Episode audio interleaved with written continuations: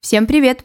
Меня зовут Ксения Родионова, и вы слушаете подкаст «О дне в истории». На календаре 6 октября.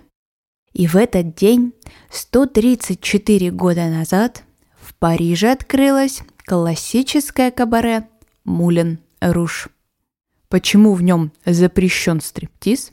И когда танцовщицы Мулен Руш выступали перед Елизаветой II.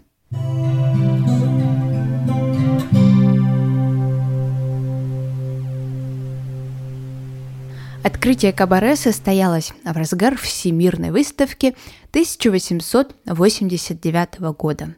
На тот момент такой формат был любим публикой и очень популярен. Люди из разных стран приезжали делиться своими наработками, показывали достижения и обменивались опытом. Сейчас выставки тоже никуда не делись. Нью-Йорк, Дубай, Сидней, Санкт-Петербург. Разные отрасли и разные масштабы. В первую очередь гости, конечно, собираются на таких мероприятиях по работе. Но и веселье это тоже никто не отменял. Так, излюбленным местом мировой элиты почти полтора века назад стал Мулен Руш в Париже.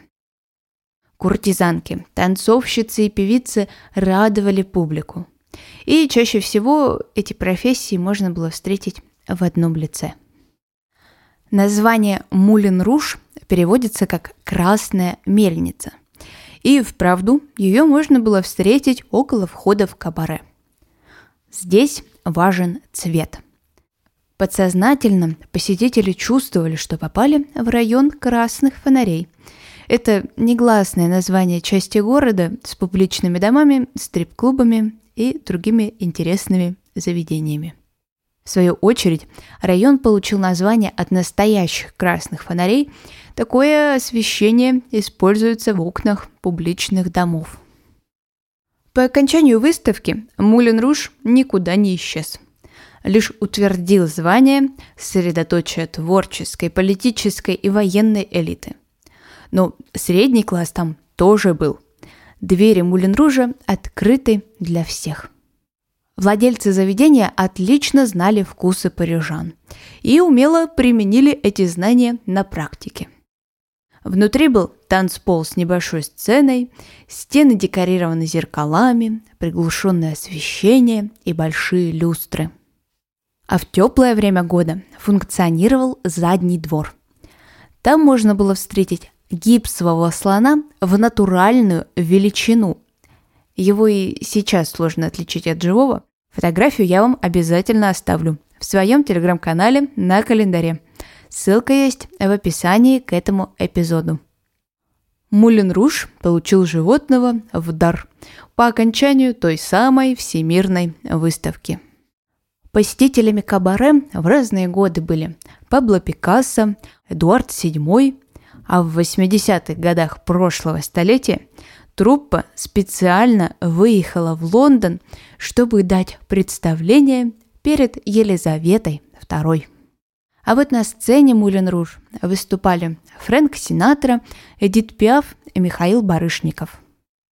Считается, что именно в Мулен Руж был придуман канкан, Скорее, этот танец просто здесь настолько полюбился, что практически ежедневно демонстрировался публике. А в конце XIX века одна из танцовщиц, перебрав горячительного, решила раздеться. Так в мир пришел стриптиз. Правда, с того момента на этот эротичный танец в Мулен Руш строгое табу. Не всем подходит такое откровенное развлечение. Образ женщин, которые работали в кабаре, на наш современный взгляд, достаточно скромный. Черные чулки, закрепленные белой лентой выше колена, черные туфли с низким каблуком, стальной корсет, двойная юбка и рюши на шее. Прическа высокая, и особенно ценились головные уборы. В конце 20 века у Мулин Руж появились проблемы с финансами. И тогда Вернуться к былой популярности кабаре помог фильм 2001 года, режиссер которого Бас Лурман. И фильм этот так и называется «Мулен Руш». Спустя почти полтора столетия Мулен Руш и сегодня остается визитной карточкой французской столицы. Сегодняшний выпуск подошел к концу. Желаю вам хорошего дня, и мы услышимся совсем скоро.